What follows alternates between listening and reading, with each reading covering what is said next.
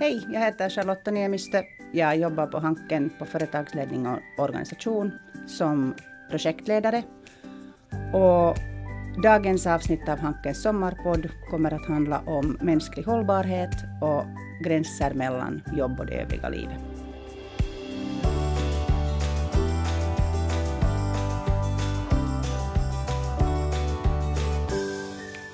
Och man kan väl börja det här med att fråga att varför är det viktigt? Jag har blivit fascinerad av det här med, med hållbarhet när det diskuteras så mycket ur andra, andra perspektiv. Till exempel miljösynvinkeln har varit framme ändå ganska länge än. Och ändå har vi ganska lite talat om de här sociala dimensionerna av, av hållbarhet. Och jag tycker att det är oerhört viktigt för ledarskapet och hur organisationer fungerar. Så vi borde tala om det mycket mera.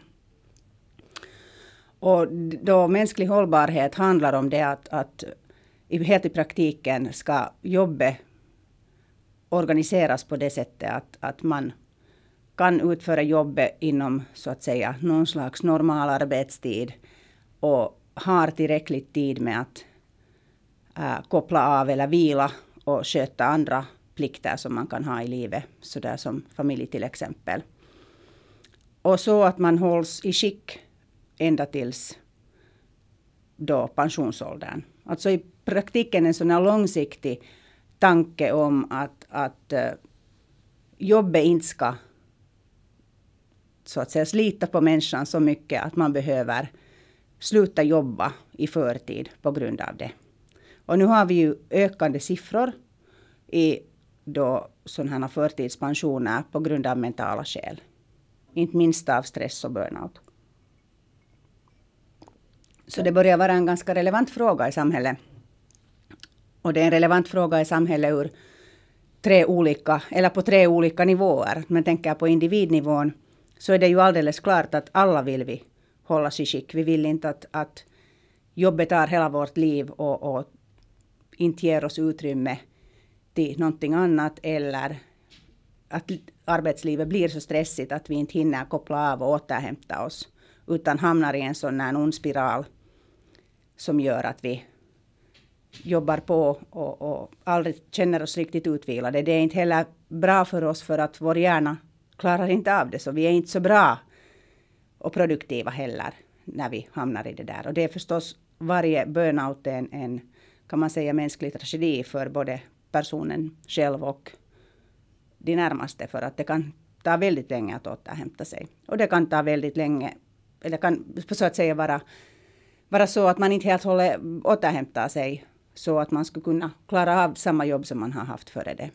Och vi har i vårt data till exempel folk som i 30-årsåldern berättar att de har andra burnout-diagnosen. Så det betyder ju att det är ganska allvarligt för att om man så tidigt redan mister en del av sin kapacitet så har det ju konsekvenser på sikt. Och då är det ju också inte bara en individuell fråga, fast ofta nu så är ansvaret väldigt långt ligger på individen att ta, så att säga leda sig själv och, och leda sina gränser. Det lämnas ganska mycket åt individen och ganska många unga individer kan inte det här när de börjar i en organisation.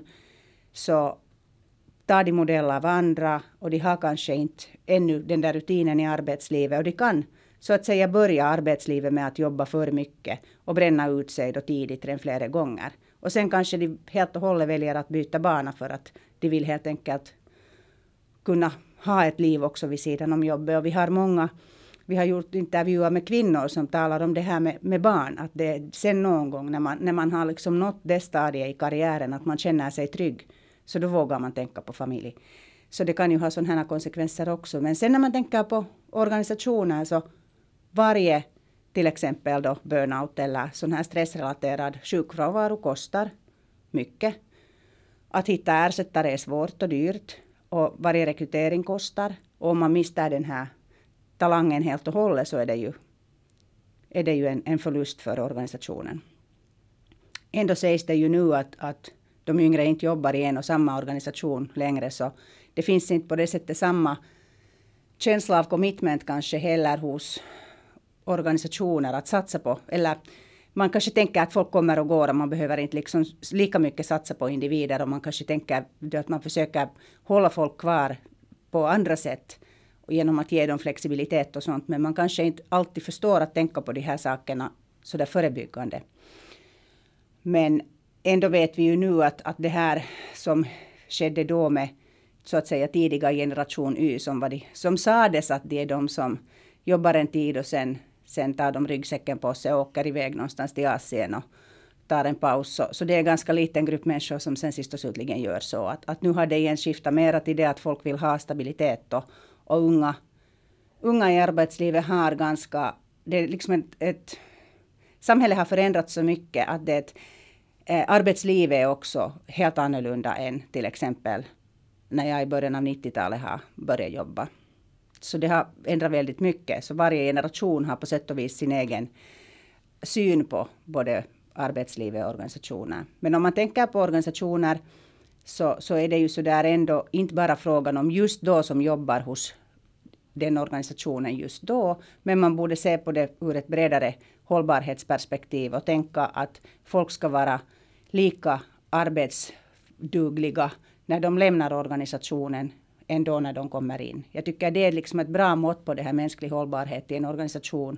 Man ska inte så att säga ta mera av de här individerna än uh, vad de ger. Alltså balansen ska vara den att när du rekryterar en individ så ska den vara lika mentalt och, och så där stressmässigt i skick när den lämnar organisationen till då följande arbetsgivare. Och då kan man ju tänka sig att, att det här kretsloppet ändå funkar. Sen om alla skulle leva enligt den här principen så skulle förstås hela, hela liksom den befolkningen som finns där i rekryteringspoolen må bättre. Så det gynnar sen i sista hand ändå alla organisationer också om folk på arbetsmarknaden mår bättre. Och det är ju klart att det är en resursfråga. För det, i grund och botten handlar det ju om gott ledarskap. Det är inte en självklarhet alltid. Vi har jättegoda chefer och sen har vi mindre goda chefer. Och sen förstås det att det finns tillräckligt med folk som delar på arbetsbördan. Det här är liksom den här sociala hållbarheten handlar ännu mer om det att i samhället har vi äh, jämnt fördelat det här arbetet som ska göras. Men, men i det här mänskliga, vi ser liksom ännu lite mer sen på inte bara hela befolkningen utan nu ser vi ju liksom inom organisationen på det att att det ska finnas tillräckligt anställda som delar på arbetsbördan. Och det har ju kanske varit lite tendens att man effektiverar lite och sparar in lite här och där och, och folk blir med ganska mycket jobb. Och vi har också konstaterat i, i vår forskning att det också med de här unga just så kan det hända att man inte nödvändigtvis känner att man kan rapportera all den tid som man till exempel sätter i ett projekt. För att man vill inte heller vara den svaga länken så att säga. Man vill vara den som uppskattas och sen som är effektiv och duktig och, och som också blir rekryterad sen till andra projekt eller, eller som går så att säga högre upp i organisationen som, som man uppskattar som en sån här långtidsinvestering i organisationen.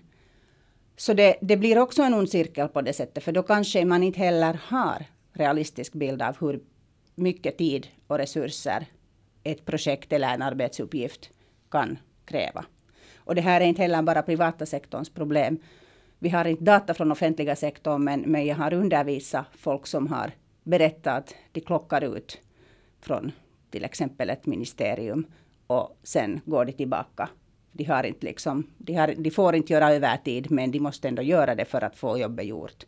Och det, då blir det här ju en sån sak att det syns inte i organisationen. Och om den där rapporterade arbetstiden och den egentliga arbetstiden inte motsvarar varandra så kan inte nödvändigtvis chefen heller veta att nu har den här människan för mycket jobb.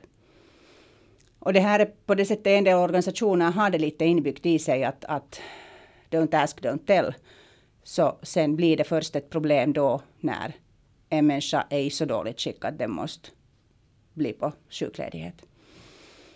Och det här är ju inte bra förstås för någon, för att för organisationen blir det här ju ändå sen i sista hand kostnader. Och som, som sagt, så vi vet också det att, att en produktiv äh, individ är ändå den som också hinner äh, koppla av emellan, eller så att säga recharge, som vi säger.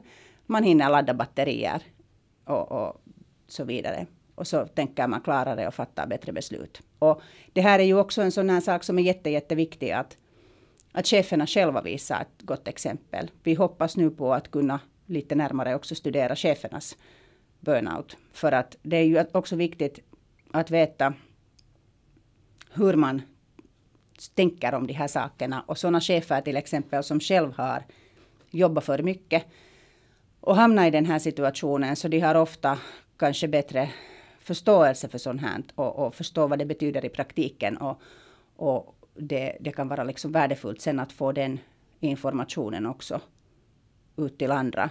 Och det är ju en fråga om att våga, våga tala om saker.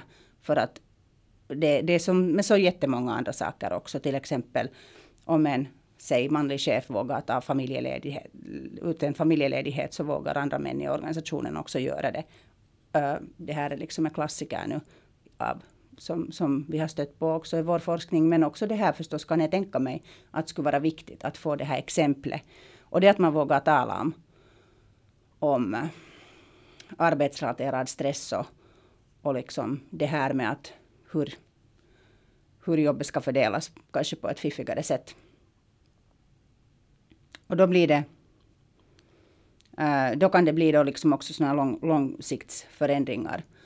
Och sen förstås på samhällelig nivå, om man nu tänker på att, att vi har ändå för tillfället en för liten andel av vår befolkning på jobb som så att säga bär det här ansvaret för att det hela går runt.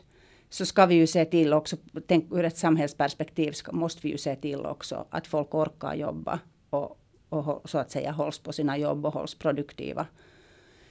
Så att på det sättet, ännu kanske om de där cheferna skulle jag kunna säga det att, att när vi har haft ännu för en tid sedan så har det ju varit ganska mycket diskussion om sådana här liksom äh, hjältechefer som säger att de sov, sover bara fyra timmar och, och de är liksom sådana här supermänniskor som no, det är inget illa i att idrotta men att de ska liksom vara visa excellens i, i, allt och då också det där kanske att, att det att man sover väldigt lite ska vara någon slags merit. Men det vet vi ju nog också ur annan forskning, inte vår. Men det, det kan ju jämföras med, med en baksmälla om man bara sover några timmar om natten. Så det är inte nödvändigtvis de bästa besluten som fattas då heller. Så att här till exempel skulle jag ju hoppas att det här exemplet, att man skulle liksom våga säga att jo, vi alla behöver vila. Våra respondenter också i vår, äh, våra organisationer så talar om det liksom hur, att sova eller att måste äta regelbundet är en svaghet. Att det liksom ursäktar sig att, att när jag behöver så mycket sömn att jag måste sova åtta timmar per natt. Eller, eller att, att jag har den här svagheten att, att jag måste äta med jämna mellanrum. Och jag menar det, det börjar ju låta ganska galet för det är ju sådana basbehov som som var och en borde kunna fylla och dessutom kunna anses som en produktiv, produktiv vad heter det, arbetstagare. Produktiv individ. Så på det sättet också, ja, tillbaka till samhällsnivån då, så, så då liksom har vi ju inte råd med det här att, att 30-åringar bränner ut sig andra gången och, och blir kanske liksom på det sättet inte riktigt återhämta, eller återhämtar sig inte till fullt, orkar kanske inte jobba på samma sätt, att de sätter kanske några år i sitt liv Jobbar mycket, mycket i fokus och jobbar väldigt långa dagar och långa veckor. Men att sen igen så, så på sikt orkar de kanske inte jobba heltid och så vidare. Så, så det här är ju sådana saker som tål att liksom tänka på ur alla de här nivåerna. Det är viktigt att på organisationsnivå tänka på de här gränserna mellan jobb och det övriga livet. För att så som vi har jobbat till exempel den här våren, mycket hemma, också de som inte har varit vana att jobba tidigare hemifrån. Och de också folk som har småbarn hemma, så han måste förstås kämpa extra mycket med det här och, och gjort, jobba långa dagar. Och det är viktigt att tänka på de här gränserna på det sättet att det är inte individens egen sak endast att hålla reda på och leda sig själv och sina gränser. För det kan vara ganska svårt att klippa av dagen och säga att, att nu har jag jobbat så mycket som jag orkar, om det finns en massa jobb kvar. Och om organisationskulturen är sån att man är van att jobba hårt. Om, om chefen inte nödvändigtvis är medveten om allt som du till exempel kan ha där hemma, som också kräver din uppmärksamhet. Eller om man som chef ännu har lite dammiga uppfattningar om distansjobb. Alltså kanske bristande tillit på att man faktiskt jobbar där och inte städar eller eller ligger i soffan och läser bok. Så vi vet från forskningen att det, tenderar, tenderar vara så att man jobbar längre dagar när man distansjobbar. Och det här har en historia där när distansjobb börjar bli mer vanligt, men det här tilliten inte ökar i samma takt. Så vi måste beakta arbetstid, inte bara det liksom som står på papper i våra planer eller det som eventuellt rapporteras i rapporter, utan, utan man måste som chef eller, eller mellanchef också veta vad folk, hur mycket folk på riktigt jobbar. Och man måste våga fråga om dagarna blir väldigt långa och om resurserna räcker till. Både personresurserna men också det att, att om, om det liksom är vettigt organiserat det där jobbet. För att vi har inte råd att tappa folk på grund av, av eh, burnout och, och ökade stresssymptom. Därför att vi inte organiserar jobbet bättre. Det, är liksom, det, finns, det finns ingen point i det. det. Det är bara dumt.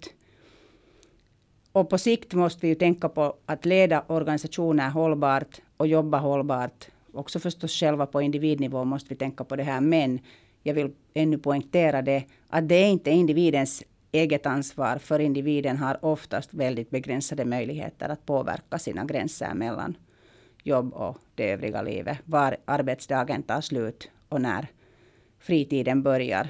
I synnerhet om jobbet sköts hemifrån. Till sist har jag ännu ett boktips. Katarina Wenstam, som är min favoritförfattare, kommer ut med en ny bok i sommar. Den heter Dockorna. Hon har skrivit många väldigt bra böcker redan tidigare. Och de är sådana ganska samhällsaktuella och kan handla om lite obekväma teman. Men det är väldigt bra. Så den rekommenderar jag när den kommer ut och alla hennes tidigare böcker likaså.